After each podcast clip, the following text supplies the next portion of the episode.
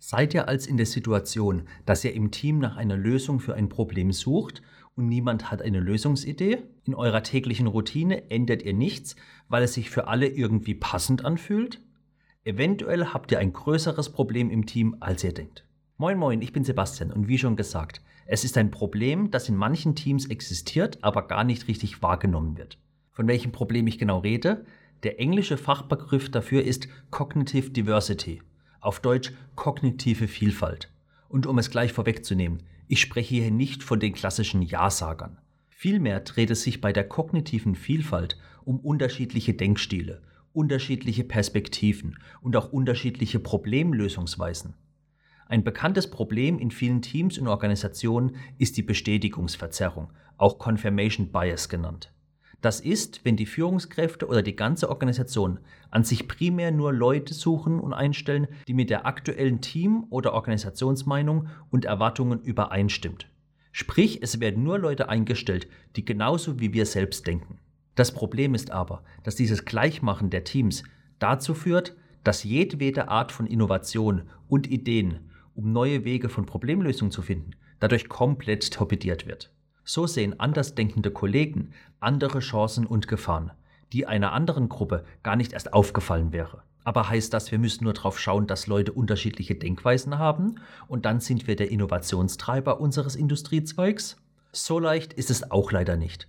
Das Problem ist hier, dass die Leute zwar unterschiedliche Denkstile wie strategisches Denken, analytisches Denken oder auch emotionales Denken ausleben. Die Kommunikation untereinander wird dadurch aber herausfordernder. Nehmen wir von meinem Beispiel am Anfang das Team, das über einen neuen Prozess nachdenkt. Die Diskussion darüber ist in einem harmonischen, gleichgeschalteten Team einfach. Alle sprechen darüber, diskutieren vielleicht ein bisschen und das war's. Sie haben ja alle das einigermaßen gleiche Denkmuster und deshalb stimmen die Aussagen der Kollegen mit ihrem Denkmuster überein. Das Thema ist nach ein paar Minuten geklärt und alle sind glücklich. Und das heißt auch nicht, dass ich nur unterschiedliche Leute brauche und es läuft. Wenn wir nun ein vielfältiges Team haben, treffen unterschiedliche Meinungen, Ideen, Herangehensweisen und auch Ziele und Ängste aufeinander. Solch eine Diskussion über den Prozess wie eben wird dann schnell geladener, aktiver und auch hitziger. Hier ist dann zum Beispiel eine gute Moderation extrem wichtig. Und es reicht dann auch nicht aus, nur vielfältig einzustellen. Hier wird es dann auch wichtig, darauf zu achten, wie potenzielle Kollegen mit anderen Meinungen und Ideen umgehen können. Die große Kunst liegt nämlich darin, Leute zu finden, die anders denken, aber auch bereit sind, sich andere Meinungen anzuhören und überzeugen zu lassen. Vor vielen Jahren habe ich mal eine Serie gesehen, in der es über eine innovative Forschungseinrichtung ging. Der Chef hatte hier einen simplen Satz als Unternehmenskredo gehabt.